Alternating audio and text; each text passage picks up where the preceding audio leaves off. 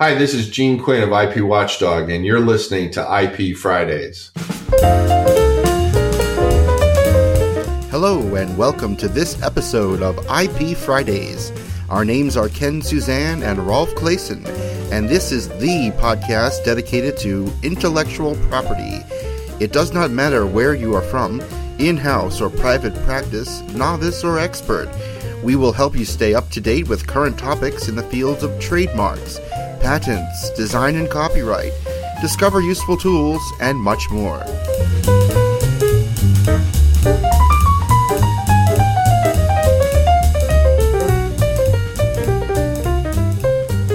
Welcome to episode 73 of IP Fridays. Today I'm very excited to have a guest back on the show, Gene Quinn, the IP watchdog, um, creator of the website ipwatchdog.com and he also happens to be a real expert in software patents. Then Ken also reports on the latest trademark issues with cannabis trademarks in California.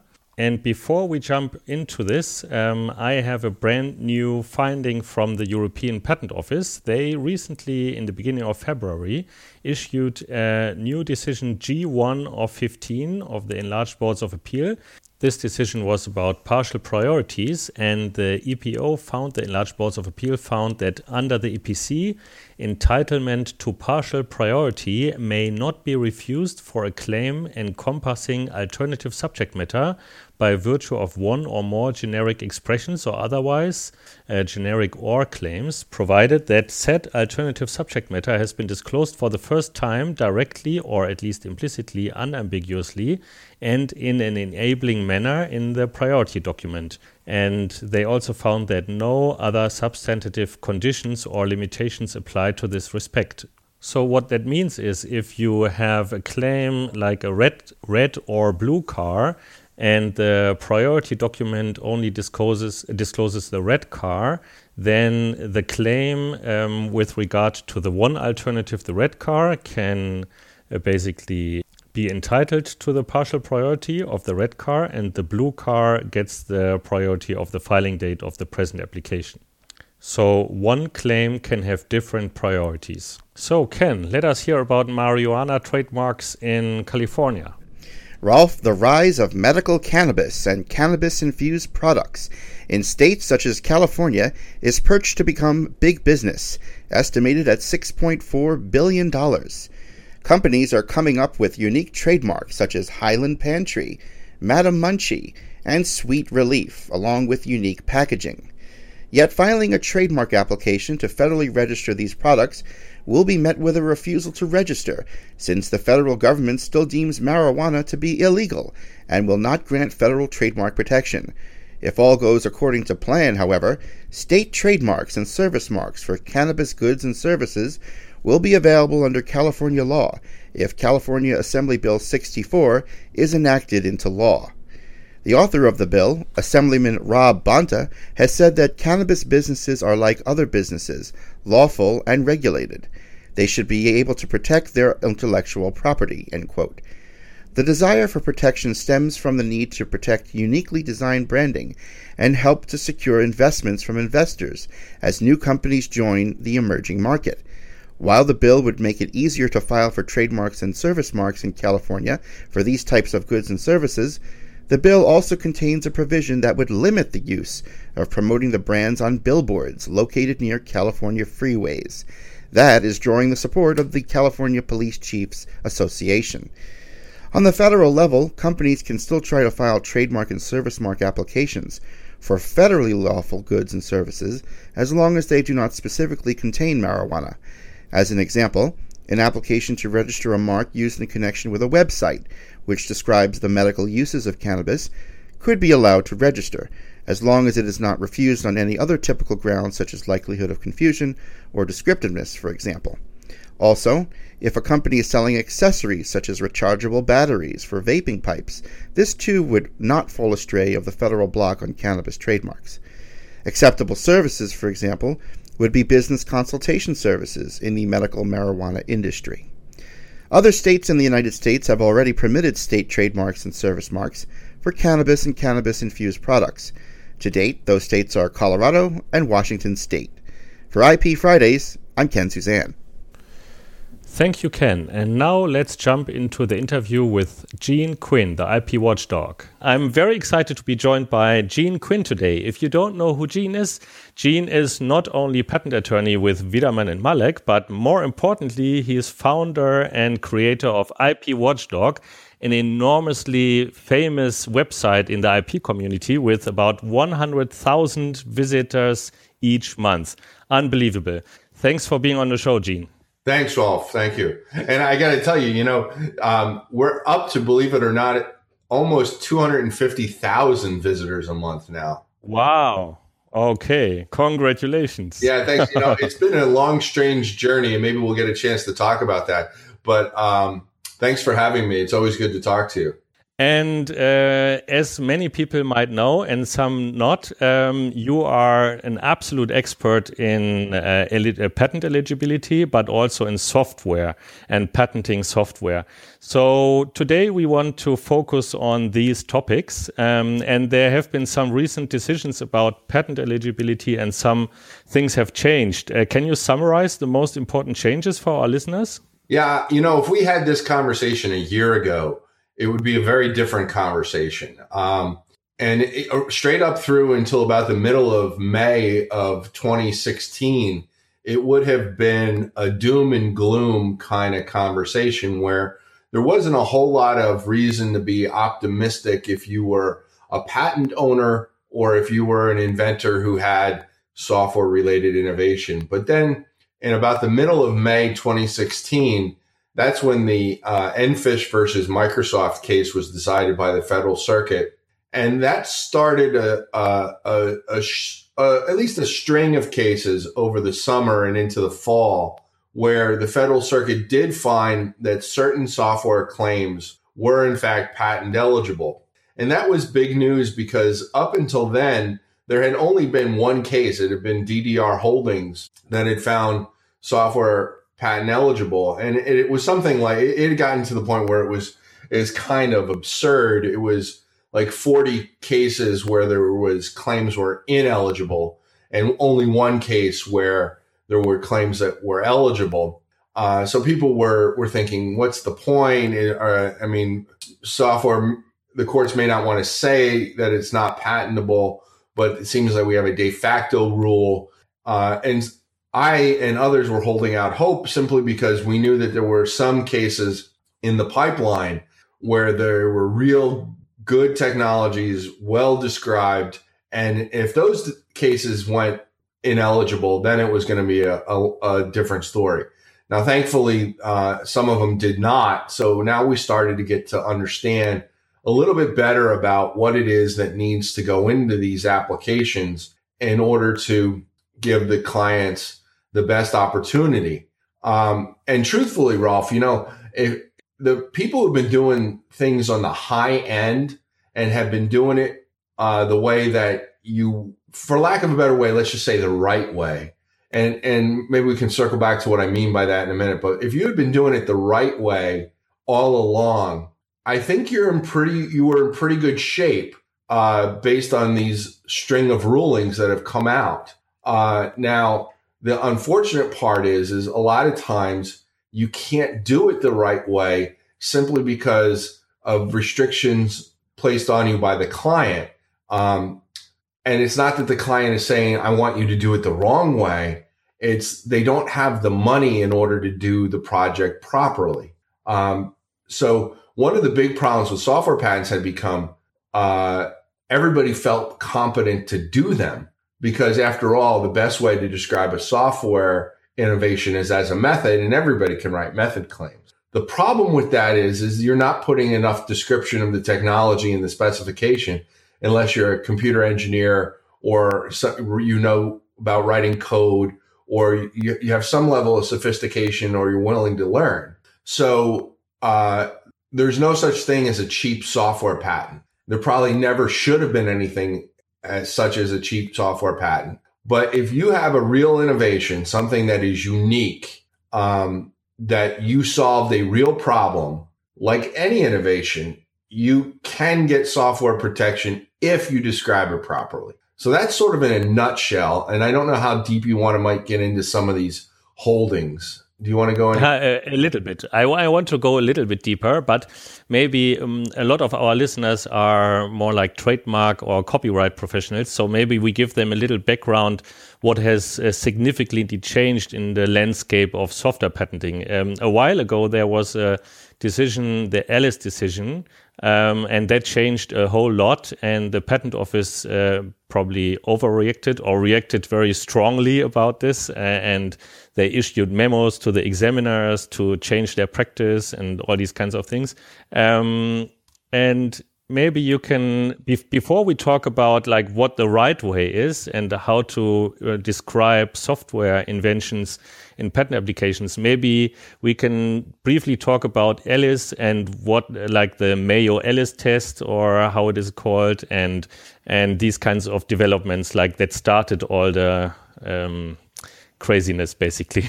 Yeah yeah I, I, mean probably the, the the way to start is to go all the way back to bilski and um, what happened in Bilski was the Federal Circuit came out with what they called the machine or transformation test. And uh, the machine component was dealing with software. And if your software was tethered to a machine, performed on a machine, and a machine was an integral part, then it c- could be patent eligible. And the Supreme Court said in the Bilski decision that that's not the only test, but the machine or transformation test was an important consideration. So what happened really in real life was the patent office kind of deferred to the Machine or transformation test as a safe harbor. Um, and then Alice took another look at some of these things, and then the Machine or transformation test goes away. And in the interim was the Mayo decision where the Supreme Court decided to kind of what I think is fair to say interject some idea of is this new enough to overcome a 101 rejection? Is it new enough to be patent eligible? Which is a new way of looking at 101. The newness had always come under 102 and anticipation novelty. So they come out with the Mayo slash Alice framework, which starts with the statute and says, is this one of the four enumerated categories of innovation? Is it a machine? Is it a process? Is it an article manufacturer? Is it a compound? If it's one of those things, then the statute would say it's patent eligible. The Supreme Court would say, not so fast, go to the next question. The next question is, are you trying to protect something that is classified as a judicial exception? Now, so far, there's only three of them. There's abstract ideas, laws of nature, and natural phenomenon. And when we talk about software, we're talking about abstract ideas. So is your software claim covering an abstract idea or relating to an abstract idea? If yes, that then next question. If no, then it's patent eligible. Now in EnFish and a couple other cases recently, the Federal Circuit found that the claims did not even relate to an abstract idea, uh, which was big news. So, so it's possible that a software patent claim might not even relate to an abstract idea. And in EnFish, it dealt with database uh, database related innovation. Um, now, the final question: If your claim does relate to an abstract idea, then are you merely trying to protect the abstract idea, or is there quote unquote significantly more in the claim such that you're not just covering the abstract idea, a disembodied abstract idea? Now, the problem with this test has been two two primary problems. One, we have the Supreme Court hasn't defined, and neither has the Federal Circuit, what is an abstract idea. You know, so we have this abstract idea test with no definition for what is an abstract idea, which then lets the decision maker decide what is and what is not an abstract idea, so you don't get repeatable uh, outcomes. And then the second part is there's no definition for what is significantly more um, what is enough to be significantly more is sort of again in the eye of the beholder, in the eye of the decision maker. So what this has done is it led people who um, don't like software patents to say you this is an abstract idea and it's not significantly more without a whole lot of concrete rigorous analysis in my opinion it is also on the other side led people who like these things to be patent eligible to say it's either not an abstract idea or of course it adds significantly more. So those who have been in the industry for a long time might recall that something called the Freeman Walter Abele test, um, which, you know, was back uh, over a generation ago. And that test ultimately crashed under its own weight simply because it allowed the decision maker to do whatever they wanted and it wasn't intellectually rigorous.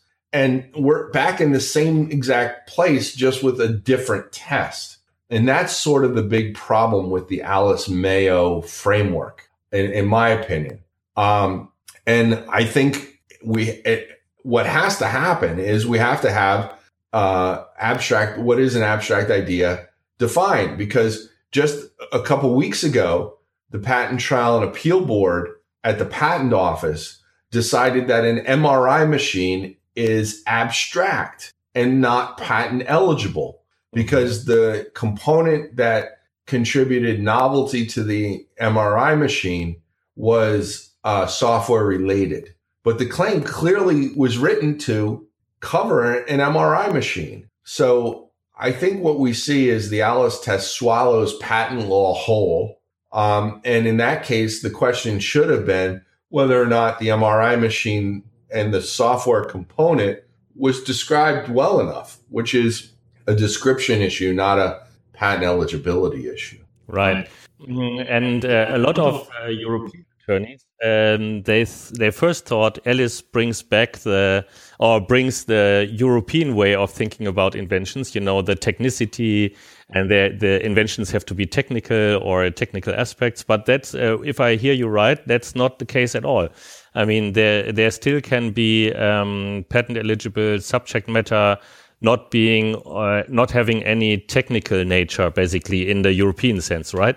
Well, you know, that's a question that I think is still really open ended. I personally would love to see the U.S. go from where we are now to the European standard um, and I'm not going to, I don't want to say that I think the European standard is the best standard. I, I think in some ways it can be restrictive, but I think it is, it's objective, I think. Certainly objective compared to what we have. What we have in the US is completely subjective.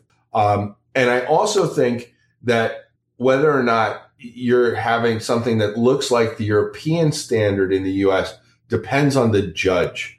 I think if you read the Enfish decision, uh, that panel, and maybe particularly Judge Hughes, who wrote that decision, would would gravitate more towards the European interpretation. Um, is there a technological improvement? And uh, and to me that makes sense, right? Because if there's a technological improvement, that's an innovation, and those are the types of things that we've always wanted to get pat allow patents on better, stronger, faster, that sort of thing. Um, but there's a variety of different interpretations, I think. And in US law, there's no, there's nothing forcing the European standards on judges. So it's judges coming to that, I think, on their own. And I think we would do really well to, to have some precedential decisions, maybe an en decision from the federal circuit, um, or maybe even a statutory change that starts to weave in some more objectivity. Mm, okay. Um, so when in the beginning of our discussion, you mentioned that uh, if you had done it the right way in the past, you are um, already uh, basically safe. Um, what what do you think is the right way, and is that still the same right way as as like two years ago or something? yeah, I mean, I, I think fundamentally it is. I think that you know what you what you want to do is you have to one know what the innovation is, obviously, which sounds silly, but in the software space, I, I wonder sometimes whether people actually spend enough time thinking about what they've innovated. So merely, in other words, merely doing something using a computer is not enough. You have to you have to be able to say what's innovative. Um, and two, you, you have to then go and, and be able to describe it. Now, in the U.S., what what happened was we kind of, um, and maybe this is not unique to U.S. practice. It's probably all patent attorneys everywhere this way. We're are reactionary. So, for example, when KSR regarding obviousness gets decided, um, the way that patent applications started to be written in the US changed. Um, a lot less of the prior art was discussed, and you wouldn't explain the problems, and you really wouldn't try and explain what was terribly unique or why it was special, which just always struck me as odd. I mean, I get why that change occurred um, because anything you do say in an application in the US is used against you. And the irony is, if you do a really good job of describing what your invention is, you can actually make it seem like it's the next logical step. And therefore, the examiner will give you an obviousness rejection, which I think is absurd. And I don't know that that's done anywhere other than the US, um, at least to the, that extent. Um, so there was, it, it was reactionary. So a lot less started going into these applications. And as a lot less started going into the applications, then you started seeing things where you started reading them. And at the end, you'd get to the end and it's like, I, I have no idea what's unique here. I don't know what the improvement is. I don't know why they think it's, it's interesting. And those types of applications in today's climate don't have a, ch- don't have a chance, in my opinion. You have to really articulate the advantage. What is the innovation? What is the advantage? So if you wrote this, the way I always try and explain it in a pithy way is if you wrote this pat, if you write patents the way that your grandfather wrote them, thick with technology and actually describe the invention, you're going to be okay. Mm, okay. Um, you have uh, recently written a nice guide, um, guide to software patent eligibility at the Federal Circuit. Um, that was a post, I think, in November on your website, IP Watchdog, and uh, it was a lot uh, shared, a lot, and liked a lot. So it was obviously quite popular. Um, can you summarize uh, what's in that article that you didn't already mention, of course, for our listeners? Well, I think fu fundamentally, what you, what you have to do whenever you are looking at trying to protect something that's software related is is you have to look at your project from a couple of different angles. And I think a lot of times innovators look at it from only one angle. You got to look at it for, obviously from the user perspective, but you can't only describe what's going on from the user perspective because when you describe it from the user perspective only, it doesn't seem like it's all that special, you know? It's do this, click here, move there, insert this information there. You have to describe it from the computer's perspective. And what is the computer doing with all of this information? How are they storing it? How are they manipulating it? What are the calculations? And what of all of that is, is unique, different, not being done? Is there some kind of unique compression? Uh, can you store more with less? Is it faster? Have you streamlined it? And focus on those things that are obviously most unique. And then you also have to spend time describing the overall architecture of the system, all the pieces and parts that are tangible and you can actually pick up and hold that are going to be used in order to bring the functionality into fruition. So I always encourage people to look at it from three different angles the user perspective, the computer perspective, and then the system architecture. So that I think is is critically important. And then now in the you know the EnFish era and McRO, which was the uh, lip syncing case, uh, which is a, a slightly different case analysis. It's all about articulating the improvement. How is this an improvement? Because if it is not an improvement and that doesn't read through in what you've written, I think you're going to have a hard time getting a patent. But if what you have come up with really is an improvement and you can explain that from a variety of different perspectives and it's written for that person of skill in the art. And I can't stress that enough. I always tell people that if if a if a English major can understand your software patent, you have failed because the English major is not the person of skill in the art. You know, and I'm not saying mm-hmm. hide the invention. I'm saying describe it so that the relevant person can understand it. Because I think we got into this space in America, at least, where we tried to dumb down the description so anybody could understand it. And that really then makes it void of the technical description that's necessary in order to highlight the improvement that is going to win the day. Mm, um, in in my personal experience, sometimes the, the, examiners, of course, they are very specialized in their field, and they will understand the description even if it's high level.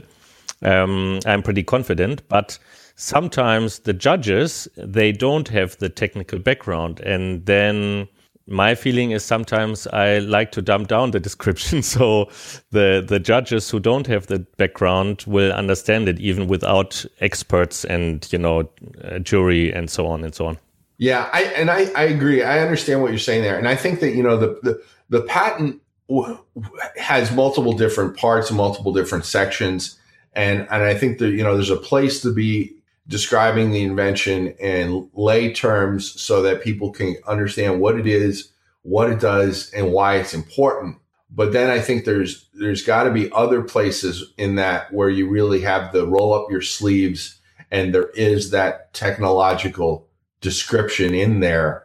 Um, so I and that's one of the reasons why again you know go back to what I was saying is there's no such thing as a cheap software patent right. Because you know these patents get used for all kinds of different purposes and it does nobody any good if if the person who might be interested in buying it or licensing it can't understand it. You know right. the, people making those decisions are business people. The judges are in english majors and history majors. They if they can't understand what it does and why it's important you you got an uphill battle. But by the same token you have to make sure you have the technological description in there so that it has an innovative embodiment. Right. Right. So, for example, in the beginning of the summary of the invention, you can describe it in more lay terms. And then once you get later into the description, you can uh, use more and more complicated language and more, you know, the the language of the skilled person, basically. Right. That's right. You know, and the other thing while, while we're thinking about it here is, you know, I look at a lot of a lot of these applications, and maybe it's not this way today, but we got into the space where a lot of software applications they would have flowcharts, and calling them flowcharts is kind of uh, you know incorrect. They were flow lines. You know, it was a line, and that was it. You know, if, if your flowchart in your application is a line, and that's the only flowchart you have in your application, you got a problem. you know, because because if it's if you if what you're doing is A to B to C, then D output, you got nothing you got nothing. Mm, right. It has to be a complex process. Yes, I agree. Um, before we we recorded this uh, interview, you mentioned that some people in the field of uh, intellectual property would like to see a statutory reform. Um, can you explain the positions in this discussion? Yeah, you know, there's increasingly I'm hearing more and more people talk about that there needs to be reform to 101 or whether you leave 101 alone, maybe you change the definitions to specifically say that software is patent eligible. Uh, and then on the biotech side, there's other people that want to include, you know, genetic related innovations as well. But um, the the thing that makes it complicated is because is if you do that, then the other side, who, there, and there's people out there who would want software not to be patent eligible they're going to show up in force and then you're going to have a real battle about what the statute becomes. Um, so there's a lot of folks who aren't interested in making some subtle changes to 101, uh, but they haven't yet made a move because they're having a hard time coming to the consensus as to exactly what that change would be. And I think even more so, they're fearful of when they go to make that move, what that could ultimately wind up meaning in terms of where it goes. Because there's a chance then when they open up 101, Congress could say software is not patent eligible. Now, I don't think they'll do that, but it's it is a it is a risk. But um, if things like an MRI machine are going to remain patent ineligible, that changes the risk calculation. And you're going to see, I think, more people have to push to get some kind of legislative reform here. Because the truth of the matter is, probably 60% or more of innovation today has some software component to it. So if having a software component to a tangible machine is going to make the machine itself patent ineligible, there has to be a fix. Now the question becomes, how can you do that in a way that the Supreme Court will actually follow the law? Because famously in the U.S., the Supreme Court um, doesn't always follow the law, and it, patent law is not the only case where that happens. They, you know, they've done it in a, a number of high profile issues uh, over the years, including very recently. Uh, and they seem to be in love with these judicial exceptions, which are not in the statute. So even if you change the statute, there's some people who think that the judicial exceptions will continue to apply. So you may have to, if you change the law, may have to specifically um, enact a statute to say no more judicial exceptions. Difficult. you know, or, or maybe what you do is maybe you have to define statutorily what is an abstract idea, you know, or or yep. maybe maybe we need to statutorily adopt something, you know, much closer to the way Europe does it. Right, but what that that will be difficult. I mean, in in you see the difficulty in Europe is uh, what is technical and what is not technical. so um, there is no definition, and it's a case by case uh, thing. And sometimes the, the boards of appeal of the European Patent Office say, okay, this is technical, and sometimes they say this is not technical. So I, I think that will be the same thing with abs- what is abstract and what is not abstract. so. no, I, I, suppose that that's correct, but I'll, you know, I'll give you an example. You know, there's cases over here in the U.S. where uh, in, in Europe you could get a patent on a graphical user interface, and you can also get a patent on a graphical user interface in the U.S. Um, but now, if that graphical user interface deals with any kind of financial um, systems, let's say, um, all of a sudden that is somehow transformed in the U.S. in the in the, in the mind of the the Patent Trial and Appeal Board from something that has a technical application and is a technical innovation into something that is not technical. Mm-hmm. And um, and the reason is is because you cannot bring a covered business method challenge against something that is a technological innovation in the mm. US. Mm. Um, so in Europe, you guys treat graphic user interfaces as technological. And in the US, the Patent Trial and Appeal Board does not. Um, so we would go a long way to even embrace the uncertainty that is in Europe. I mean, that would improve the US system a lot. okay, I see. um, that has been a really nice interview. Um, before we um, wrap it up, I want to mention that um, your website, IP Watchdog, um, has a real nice event calendar um, listing all the events uh, in the IP world, like trademark events, patent events, conferences, uh, copyright things, and so on. And uh, people actually are free to enter their events, right?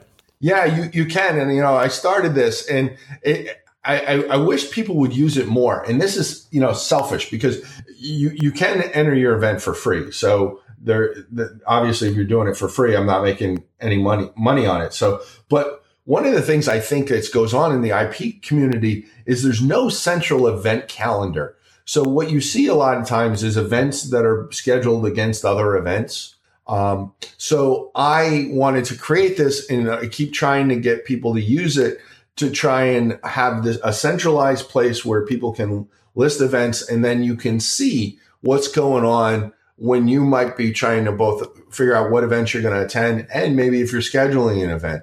And um, one of the things too about those is the the mo- most re- the the next five events that are coming up also go out every morning in our newsletter. So, um, and our newsletter, you know, is pr- pretty well read. So, um, it's not just the events are, are static online. It's, uh, they're actually pushed out to people. So I would encourage folks to take a look at that. Yeah, great. Yeah, sounds good. Um, if people have questions about patent eligibility or software patents, how can they reach you? Um, the best way is if you go to ipwatchdog.com right up at the top, um, there's a contact link. You can contact there and send a message.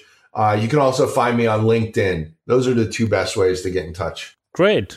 Uh, Gene, thanks for being on the show. No problem, Ralph. Always good to talk to you. Thanks for having me. Thank you very much.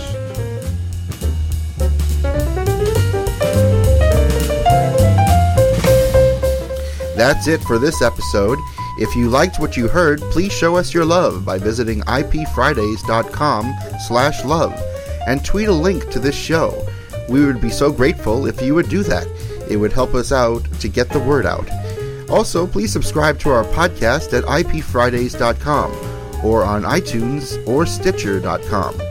If you have a question or want to be featured in one of the upcoming episodes, please send us your feedback at ipfridays.com slash feedback. Also, please leave us a review on iTunes. You can go to ipfridays.com slash iTunes and it will take you right to the correct page on iTunes.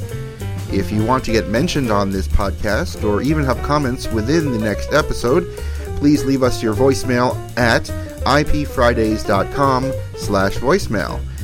You have been listening to an episode of IP Fridays. The views expressed by the participants of this program are their own and do not represent the views of nor are they endorsed by their respective law firms. None of the content should be considered legal advice. The IP Fridays podcast should not be construed as legal advice or legal opinion on any specific facts or circumstances. The contents of this podcast are intended for general informational purposes only, and you are urged to consult your own lawyer on any specific legal questions. As always, consult a lawyer or patent or trademark attorney. Copyright 2014, all rights reserved.